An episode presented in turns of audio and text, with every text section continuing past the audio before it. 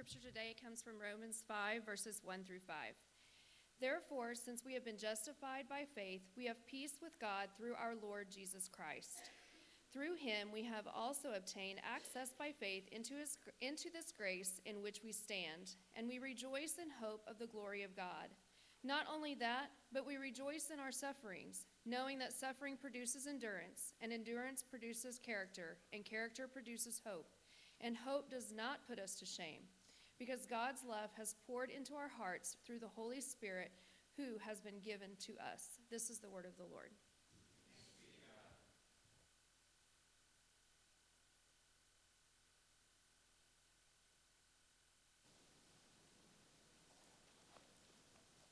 Well, when Jonathan Edwards was preaching early on in, the, in American history, he was preaching the doctrine of justification by faith alone.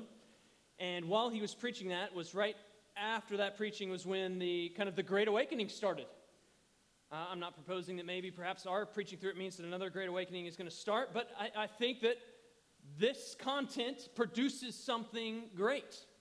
Uh, it's, it's even told that when he preached his famous or infamous, depending on who you are, sinners in the hands of an angry God, that, that people actually left that place, that it was said, with cheerfulness. And so you'd think, like here, they're, they're coming under the dread of knowing their wrath that they're under before God because of their sin, but they're leaving with cheerfulness because he's talking about the truth of the gospel.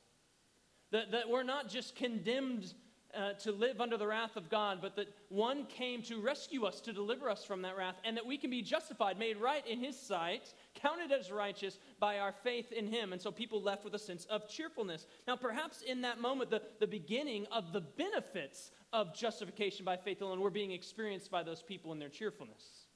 And that's what Paul does invite people into uh, as he continues to talk about this, this great doctrine, this great truth of the gospel that we are justified and made right in the sight of God, not based upon our works or the law or some sign or seal. We are justified, made right in God's sight by our faith in the one who is perfectly righteous, Jesus Christ. And he invites believers in chapter 5, he starts inviting them into, uh, calling all the justified into the, the benefits, the, the fruit, the goodness of of justification by faith alone. And so he calls the justified to rejoice in hope and rejoice in hope in sufferings. Paul doesn't want any of the Roman Christians that he writes to or any of his readers of this text to have some sort of, again, theoretical commitment to the doctrine of justification by faith alone, to, to not actually appropriate it in their lives, but to not only know it, but to live in light of it, to have it change them and transform them, to experience the benefits on a day to day basis. He doesn't want to miss them to miss out on, on enjoying all of the fruit of justification. So he invites, invites them into those benefits by explaining some of them for them. In verse 1 in chapter 5, he says, uh, Romans 5, my bookmark was in 2 Corinthians, 5 of, chap- of Romans, chapter verse 1, he says, Therefore, since we have been justified by faith, we have peace with God justified. Again, we don't want to overlook the, the fact that before a holy God, sinners can be counted as righteous before Him by their faith in Jesus. And He gives us a stark word here that stands out to us that, that gives us the idea of how the, the depth of the greatness of justification. He says we have peace with God. Peace with God. Now, peace is easily confused in our world where it's said to be found in like the zen of a room or some sort of transcendental meditation or an oil that you put in a diffuser. Uh, that's not the kind of peace Paul's talking about. Uh, I have on my shelf a book called War and Peace, right? And I checked, I've 100 pages in, so I haven't read it, but 100 pages gives me reason to be able to say I have it on my shelf, right? And what's before peace? War. And in this word that we have peace with God, it rightly recognizes that there has been something to get us to that peace. There has been war, there's been enmity. In chapter 1, he, he talks about the wrath of God that's been revealed from heaven against all ungodliness and unrighteousness of men. That's starting in chapter 1, verse 18. Who, what do they do? These, these are all men, they suppress the truth. They lack acknowledging God the way he deserves. They lack the thankfulness to God that he deserves. They exchange the glory of God for the glory of created things over the Creator. And in chapter 2, there's, there's the self righteous who are judging. They're self seeking. They lack obedience to the truth. They've reject actual obedience to the law, though they claim it. In chapter 3, Paul is really clear all have turned aside. No one does good, not even one. That the mouths of these people are mouths that, that spit forth venom. They're, they're mouths of wicked speech. And he says there's no fear of God in them. That's the war that Paul's talking about. The, the war is sinful humanity against a holy, good God who created them. It's sinful humanity giving God the stiff arm. It's sinful humanity rejecting God in the good world that He created. But the good news came too. He didn't stop in chapter 3. He says, But now righteousness has been revealed. There's good news, there's justification, there's righteousness, there's right standing available by faith in Jesus. That the, if you put your trust in Christ, if you put your faith in Jesus, then the war is over and you have peace with God. That's the benefit of justification. There's peace with God. And Christian, that's your story now. We were those who were once enemies with God, who are now at peace with God. We were once under God's wrath, and now we have peace with God through Jesus. I, love the prophets, right? Isaiah says that there's no peace for the wicked. But the gospel says that the unrighteous are counted as righteous through faith in Jesus. Jeremiah and Ezekiel, prophets, they, they both warn of, of people saying peace, peace, where there's no peace. But Paul can say in chapter 5, verse 1 of Romans, that there is certain peace. Peace with God says that something has happened. There is actual peace. How? Because he doesn't speak of peace through any means. He doesn't say you have peace, peace through works, peace, peace because of the law, peace, peace because of circumcision. He says you have peace through Jesus.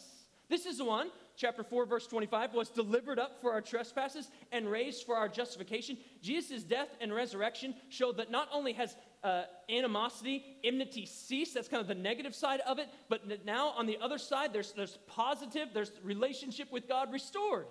And so we have peace with God. It says that God is not against us anymore, that God is actually for us, and it flows from justification. God is not indifferent towards us, He's not neutral for us toward us anymore. He is actually for us. That's the truth of the gospel. That's what this peace is. It's a status of relationship that we now have with God through our faith in ju- justification, through our faith in Jesus. That's the justification that Jesus offers. That's why Paul can say with certainty, because he knows Jesus was delivered up, because he knows that he was raised, he can say with certainty that we have it.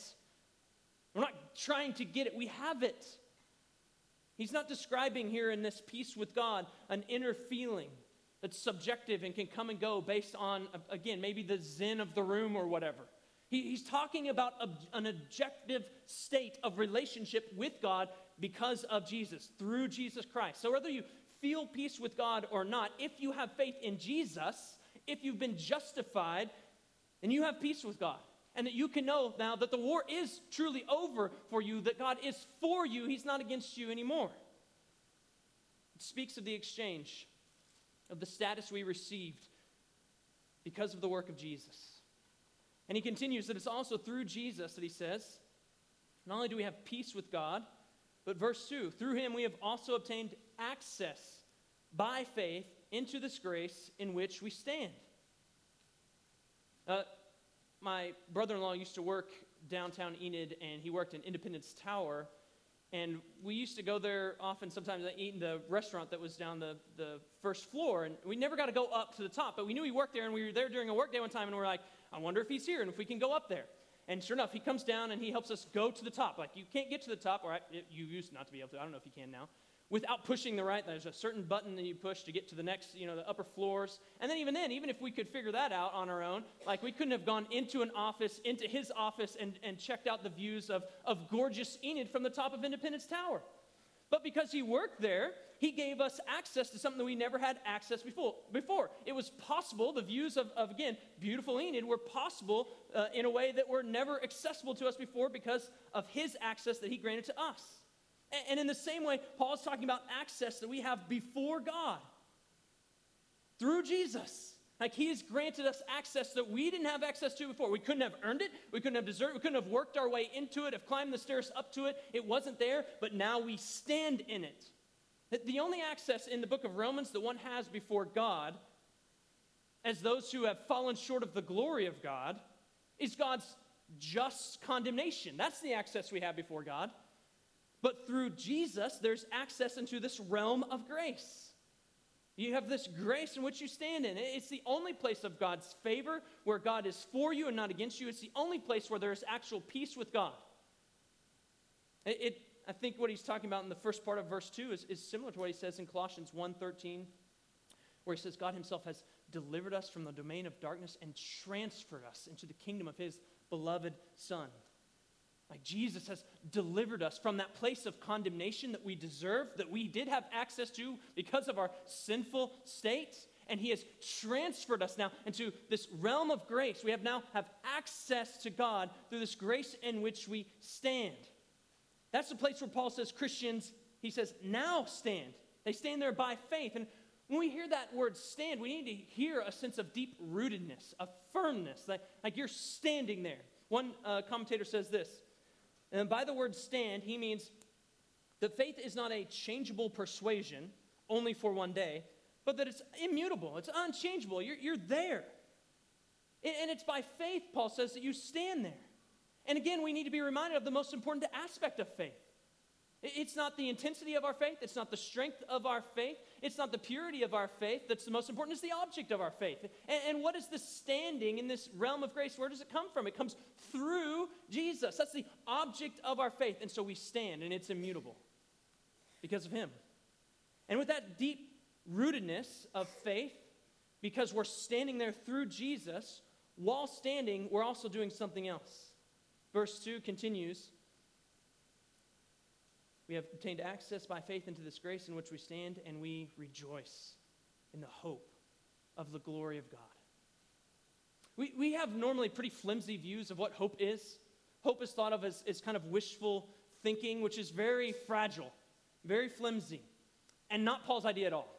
Paul's idea of hope is, a strong confidence. Like he, he has real confidence and assurance in these things. It, it's more, it's less like, hey, I, I hope I'm going to do well in that test. I hope we're going to win the big game. I hope I get that job promotion. I hope I get that commercial, the, the car that's on the commercial for Christmas. And more like how we sit in school. When we sat in school, uh, the bells would ring at the, you know, whatever hour was the next class, right? And it, it was literally like clockwork. Like every time on that minute, the bell would ring and you would move. And so while you're in that class, what you can do is you can have hope. It's not wishful thinking. Every day you go through this, you know the bell's going to ring, and then you're going to get up and you're going to change positions, right? So you, you have hope in the midst of that class. Like that, maybe the lecture is boring and not what you'd hoped, but you can have hope in the midst of that. The bell is coming, it's just there, it's in the future, it's just stretching its way back into the classroom and gives present hope. It gives confidence. Like, I know this isn't going to last forever. There's a sense of surety in that. That kind of hope is firm hope. So, Paul says that's the kind of hope we have. And that's the kind of hope that can be rejoiced in.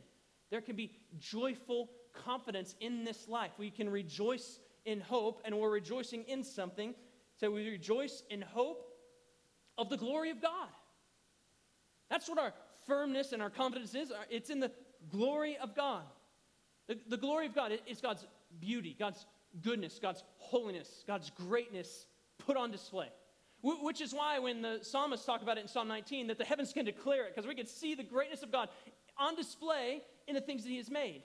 And so it's this beauty that's on display. Humanity was designed to reflect, as image bearers, designed to reflect the, the beauty and the goodness and the greatness of God as His image bearers. But what happened to us? In chapter 1, verse 23 of Romans, he says that we've exchanged the glory of God for the glory of other things. Instead of being who God created us humans to be and glorying in God, worshiping God, thanking God, living a life of praise to God, we've exchanged that glory for the glory of created things, idols. The glory shining in the creatures, people, these things designed by God as good, who, who were made to know God and love God and walk in the garden with God has now been exchanged. And so that Paul can say that now all have sinned and fallen short of the glory of God. But what was exchanged in chapter 1, what was fallen short of in chapter 3, is now the object of hope here in chapter 5. The, the object of rejoicing here in verse 2 is the hope of the glory of God. And that is now the hope because of chapter 4, verse 25. Jesus was the one who was delivered up for our trespasses and raised for our justification. So now there's restored hope in the glory of God. Those who are justified by faith then have this sure destination, the sure place that they're going, and the glory of God with His holiness on display in their lives and all around them. It'll be displayed certainly in the consummation, the end of all of redemptive history, where all things are put in right order by this God. It'll be put on display and be finally and fully realized in the salvation of those who have put their trust in Christ. Because on that day, here's what's going to happen we're going to be transformed. People who have just been justified by faith, who trust in Jesus, are transformed into his image. Like, so, what he's going to say in chapter 8, verse 29 is that currently we're all being conformed into the image of Jesus.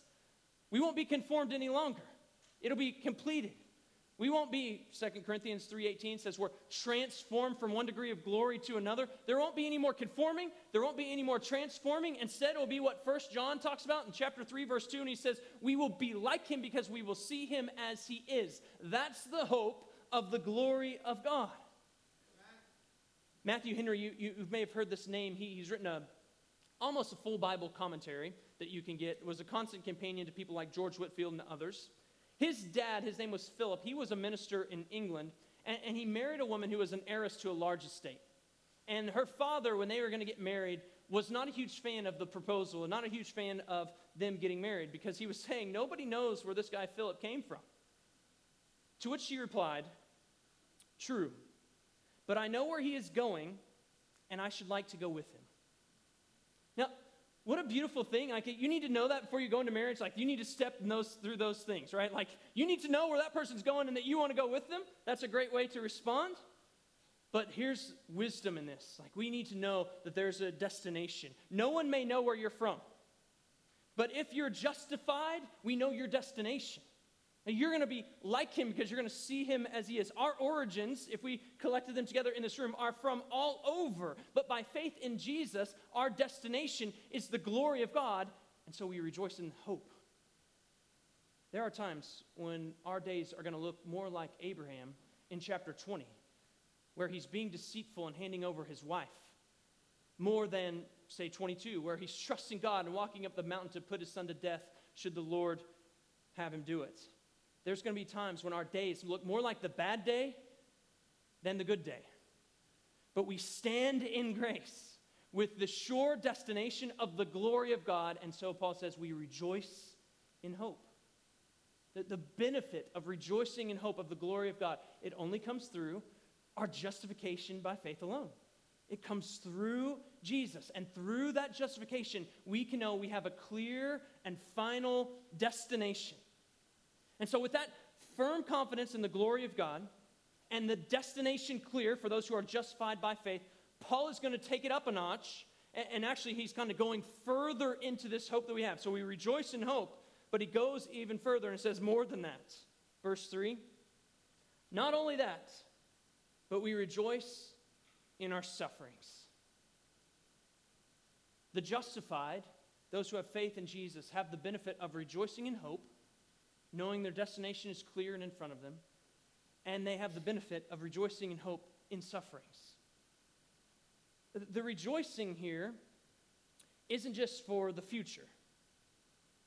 Right? You rejoice in hope and you think maybe like that's a rejoicing of what the future is going to be. The rejoicing is in sufferings, which are very present, right? The present is lit up with sufferings. It's full of sufferings. It's sufferings. It's plural here. That's reality. You, know, you wonder why we have, it's easy, probably, I'm guessing, is it easy to come up with songs that speak of suffering? That they're everywhere. Because Christians have been dealing with this forever, right? Like, since the, the people of God have always been a people who have suffered. And so the songs are, are everywhere. They're in the scripture, they're outside the scripture. Like, there's lots of songs of suffering. Uh, maybe good or bad, depending on how they take those sufferings, but there's plenty of songs of suffering because it's part of reality. Now, I love this quote. It's one of my favorite quotes. It's from Spurgeon. It says, There's hardship in everything except eating pancakes. and I looked this up and like, man, like this is the best of the internet right here. Like I didn't, I was just looking up the quote to make sure I got it right, and sure enough, this little image cropped up. Um, so that's that's C.H. Spurgeon there. I, I one time I asked my kids, I think I don't know if it was Anna Reed or both of them, but I'm like, hey man, what's something that you've heard from from me preaching. And one of the things that they could remember really clearly is like, I remember one time you talked about pancakes. Like, So this might be the highlight of your sermon for, for most of you. This might be some of you all that you get, but at least I will have in, introduced you to, to Spurgeon. So th- he says there's hardship in everything except eating pancakes. And, and Paul says that there's, there's some positive rejoicing in the midst of sufferings that are very present, right? They, they're everywhere. Now, everything outside of pancakes is hard and is full of sufferings. And Paul says positively we can rejoice in those. Paul doesn't say that as one who's naive or ignorant to suffering. 2 Corinthians chapter 11. Paul just lists a few of his sufferings. Verse 23, he says that he's had imprisonments, countless beatings, been often near death. Five times he received from the hand of the Jews 40 lashes less one. Three times I was beaten with rods. Once I was stoned. Three times I was shipwrecked.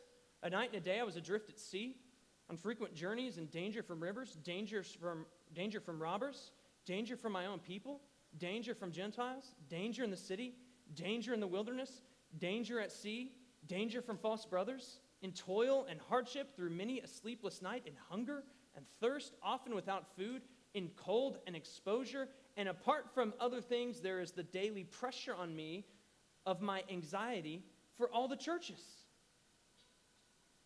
Paul says, rejoice in sufferings. He's not ignorant about what sufferings could look like. He knows what it could look like. He feels that. He, he's, I mean, beaten with rods, stoned, left for dead. Like, look at all the dangers, he says. But notice that he also didn't give a narrow definition of what that suffering was. He, he describes like what we'd call kind of some major suffering. Being stoned seems pretty major. He, he also describes some things that are small. There are times that he uses just hunger. So we don't know. It could have been great hunger. He could have been almost on the verge of, of passing out, or it could have just been like, man, I'm hungry today. He describes things that are physical, and also, did you notice the things that are internal? Pressure, anxiety of the churches. And so he puts all of those sufferings into the category of things that can be rejoiced in. All of it. In chapter 5, he says we rejoice in sufferings. Now, that word in could say, could be telling us it's circumstantial. That is to say, we, we can rejoice in the midst of our sufferings. And that's certainly true. Uh, Paul has said that other places, right? Re- rejoice in the Lord always. Give thanks in all circumstances. Right? We know that. James tells us to, to count it joy when we face trials of various kinds. Again, he doesn't define trials, just they're various. But I think the word in there is more likely to be understood as ob- the object of our rejoicing. So when he says, verse 3, we rejoice in our sufferings, he's not just saying in the midst of our suffering, we rejoice in the sufferings themselves.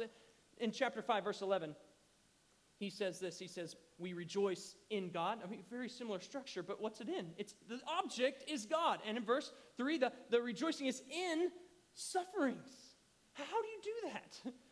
Like, is Paul a masochist? Like, does he just find a lot of pleasure in pain? And he wants us to share that same pleasure and pain and says, like, you guys need to rejoice in this too? No, what I think is we find something better. Paul, Paul he speaks of his actual sufferings in 2 Corinthians 11, which were brutal and often. But notice how he describes them in, in 2 Corinthians chapter 4. He says of his sufferings,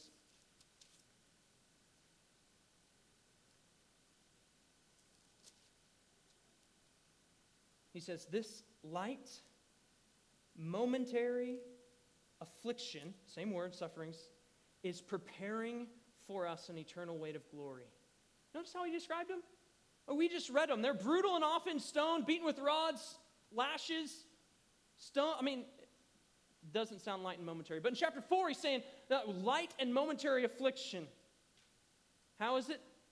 Because he knows these things are preparing for us an eternal weight of glory beyond all comparison as we look not to the things that are seen, but to the things that are unseen. For the things that are seen are transient, but the things that are unseen are eternal.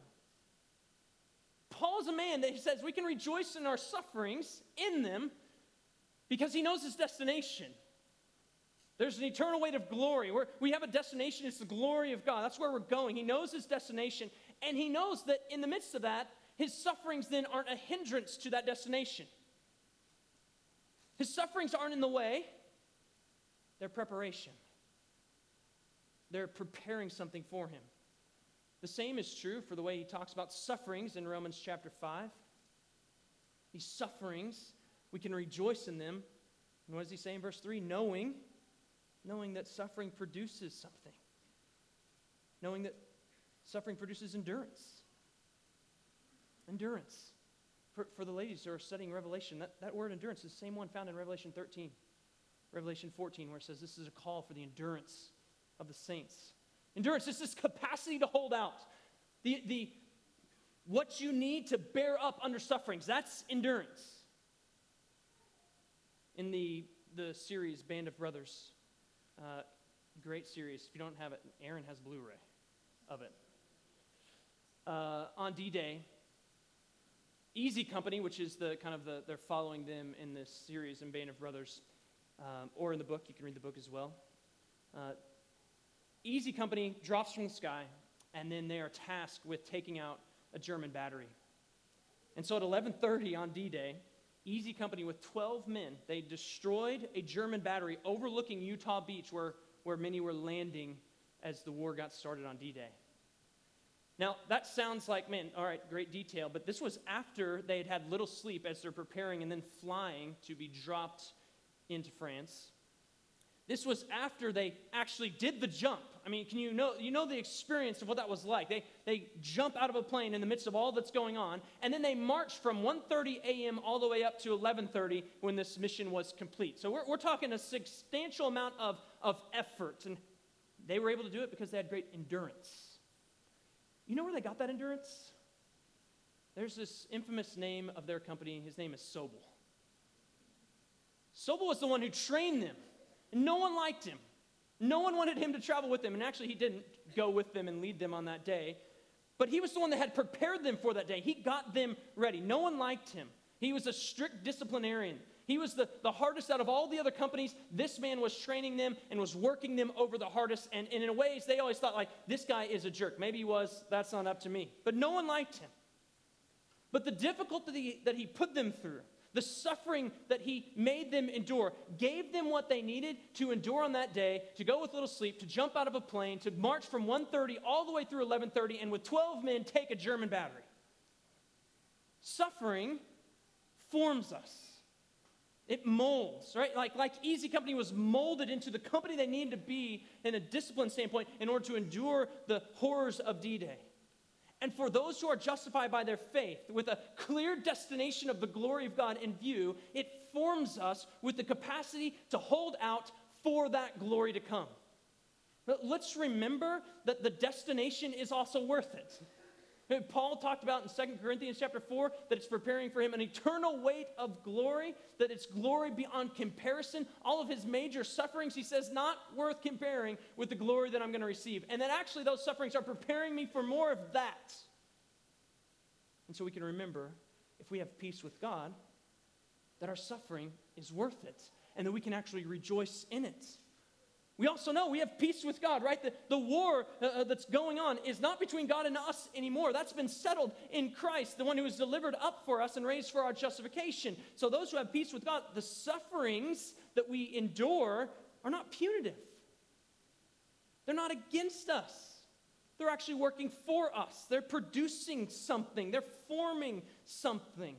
And, and we know of those who have hope in glory of God that it's, it's forming us along those lines. It, it's floor, floor, forming us in light of that. It's moving us in that direction. Listen to what he says as the kind of the train of thought continues. Suffering produces endurance in verse 4, and endurance produces character. You, you might have heard the, the comment, people say this a lot, like, you don't know what you're capable of until you just go through it. You don't know how hard something is, but when you go through it, it's like, man, I didn't know I could do that. Climb a mountain or study that hard and do that well on a test or whatever it may be. You, you can hear that a lot. You don't know what you're capable of until you go through it. And, and that's, what's saying, that's what he's saying here. Like endurance produces something, character. That, that character is a, a knowledge. Like I can hold out, I can bear up, I, I can handle this that comes before me. I, I remember when we were practicing basketball when I was in high school, the coach, he would take us and he would have the, the whoever was left, he did the, the five were out there and he'd, he'd give everybody would be double teamed Right, so the practice squad would double team them, and it was full court press. Everyone double teamed the whole time. Right? That was hard. Like it, it made us work and figure things out that we wouldn't have known before. But, but when we got in a game and people were full court pressing us, when it was only five on five, we felt that we, had some, we have some character now. Right? We, we know that we can do this. We did it against 10. Surely we can handle this against five. And that's what endurance does it produces that sense of character. But notice again that character isn't the end. Right? So sufferings aren't the end. We're not just rejoicing in sufferings just for suffering's sake.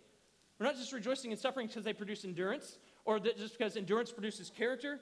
Notice the end. Verse 4 Endurance produces character, and character produces what? Hope. So there's the chain that we saw from verse 2 is, is now gone down through verse 4.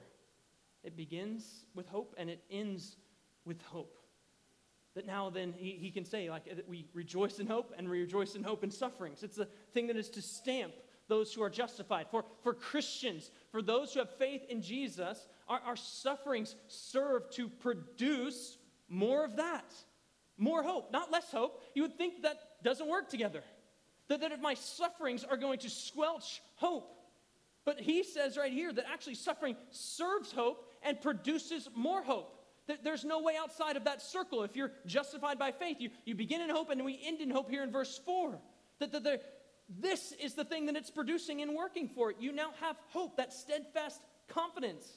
Sufferings make the destination of the glory of God even more clear as it comes into sharper image. It makes the end more desirable as we see more and more. Like, this is what I can stand under so that that will be even more worth it. It increases confidence as the future that we hold, the, the glory of God, reaches further and more firmly into the present, which is why Paul can say we can rejoice in sufferings.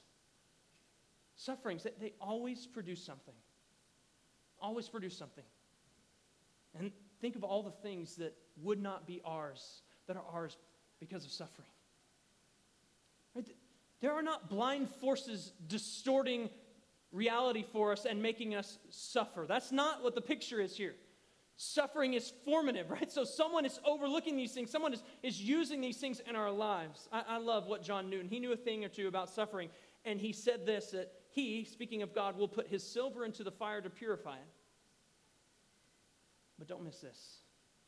He sits by the furnace as a refiner to direct the process and to secure the end he has in view, that we may neither suffer too much or suffer in vain. Both of those, right? You're not suffering too much, it's producing something, it's always producing more hope, and you're not suffering in vain because, again, it's forming us in some way. Think again of, of all that God is doing in the midst of suffering. The suffering produces endurance, endurance produces character, character produces hope. It's produced so much.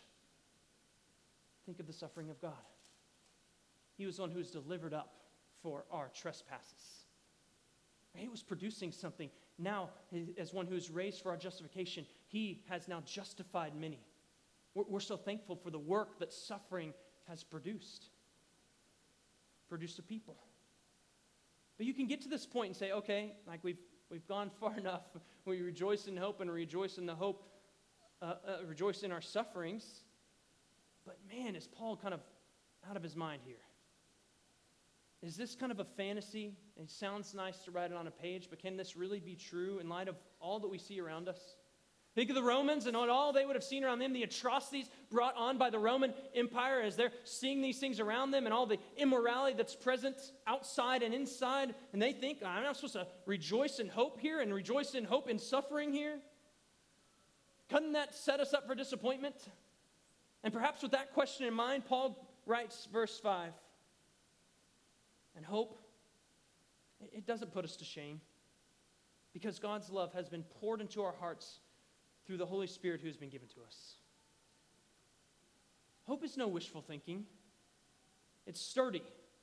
It's firm, it's well grounded, and the well grounded confidence of hope, the security of hope, is found in verse 5 because God's love has been poured into hearts by the Holy Spirit. there's all sorts of mysteries. What's the ministry of the Holy Spirit? What gifts does he give? What does he not give? Like, here's something that's really clear. The Holy Spirit has a ministry. The ministry of the Holy Spirit is to pour the love of God into the hearts of those who are justified. What a great ministry, right? That the Holy Spirit does this. He imparts assurance of the love of God. If you have peace with God, the Holy Spirit is pouring the love of God into your heart. And it says poured. I love that word. Like fully experienced. It's not just given, like, no, it's poured into their hearts. God's love is made known, and nowhere it's made known in hearts. It's internally made known by the Holy Spirit. Also, is often said to be poured into the lives of believers, and it's been poured in internally, fully, fully experienced in the heart by the ministry and the work of the Holy Spirit. What does this then confirm about all the sufferings that he's been talking about? That those sufferings, again, are not out of control sufferings they're not things that are separate from God's love displayed and known in our lives. You can't say that I'm, I'm dealing with all these sufferings and I couldn't know the love of God. Actually, Paul says, rejoice in your sufferings, and we rejoice in hope, knowing in those sufferings, knowing that the Holy Spirit's pouring the love of Christ into our hearts. Again, we need to know the right ministry here. This isn't us conjuring up good thoughts about the love of God. The ministry is the Spirit's. This is not something that is done, it is something that is received. We don't work our way into knowing God's love, it's poured into our hearts by the ministry of the Holy Spirit. It's not an individual ministry. He doesn't say you need to do something to understand the love of God. Although that's true too. What he says here is you're also you're just receiving the ministry of the Holy Spirit. It's the Holy Spirit who is pouring the love of God into our hearts. So hope then doesn't put us to shame. Because God Himself, in the person of the Spirit, is pouring love into the hearts of His people. He doesn't display His love here, which is good, He pours it. Christians, they don't go get it, the Holy Spirit pours it. And this ministry of the Holy Spirit makes it then possible to have this sure founded hope makes it possible for us to even rejoice in hope and rejoice in hope in sufferings. Now, some this morning need hope. And so they need to re- you need to receive the ministry of the Holy Spirit. Receive the, the plentiful love of God as poured out by the Spirit. And whatever you're going through in life, Paul wants you to know the invitation to the benefits of justification by faith alone. He wants you to live in the fruit that has been achieved by your justification. He wants you to not only know the doctrine of justification by faith, but wants you to know that if you actually possess faith, that you live in light of it and live it out in your life, then you have peace with God. And that because you have peace with God, you're invited to rejoice in hope and to rejoice in hope in sufferings. And, church, we do this as people knowing that one has gone before us, don't we? Suffering, dying, raising. Like the path is through suffering, it's the path that our Lord went through himself. He displayed his love for us in his sufferings and then sent his spirit to pour it in our hearts that we would know it in ours. And if your hope is in Him, we want you to know the peace that you have with God. If your hope is not in Him, if you haven't placed your faith in Him, there's a war. You're not at peace with God, you're at enmity with God. And so the invitation is not to realize the benefits of justification. The invitation is to be justified by faith, to put your trust fully in Jesus. But if you've put your trust fully in Jesus, then what we do together is we take a meal of peace where God Himself had set the table and extended out to sinners peace through His body and His blood. It's the Lord's Supper, where we are reminded of Jesus' body that was broken so that we could have peace with God, where His blood was poured out so that we could be reconciled, forgiven, justified before a holy God. This is a meal of hope. Because as we sit in a fallen world, as fallen creatures, we are pronouncing that this death is also a death that didn't end in death, but ended in resurrection, and that this resurrection isn't the end of the story either, because this one that we are talking about and celebrating and having our faith in is the one who's also returning. And so this is a meal of hope because we have a destination and because we take it until that one who has already gone there in advance comes back and will finally and fully take us to be with him. And if that's you, take this meal by faith. Look around and know that we, as a people of God, have a destination and that God will see that we get there. Let's pray together.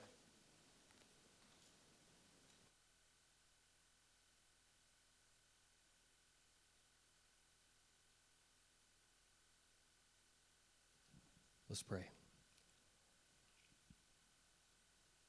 Father in heaven, thank you. Thank you for the hope that we have in Christ. Thank you that our story, Lord, begins with hope and ends with hope. And that we stand, Lord, on a firm foundation. That we stand in your grace on the solid rock that is our Savior, Christ Jesus. Father, help us to allow that truth to just be driven deeper into our hearts, Lord, as we live in a world that is directed and ruled, your, wor- your word says, by our enemy who hates you and hates us because we've been made in your image and because, Lord, by your sovereign grace, we are reflecting your glory.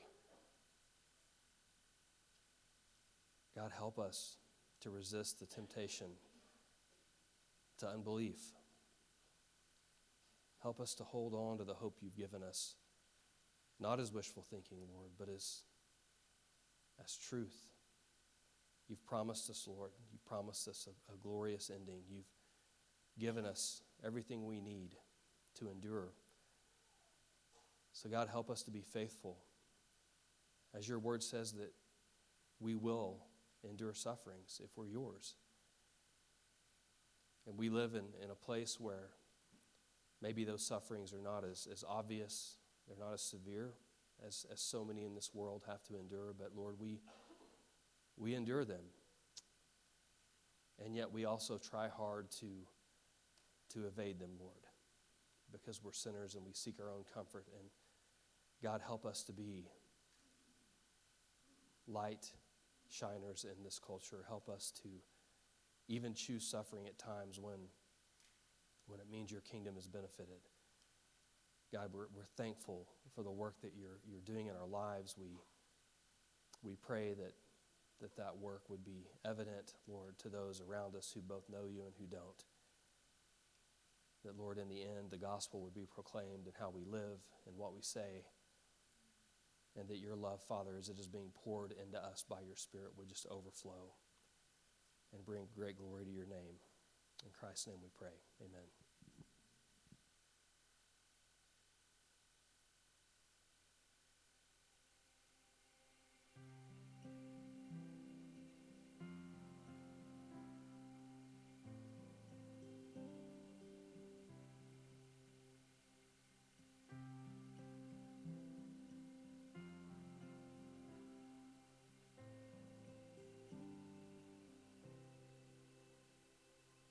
Jesus said that if I thirst, I should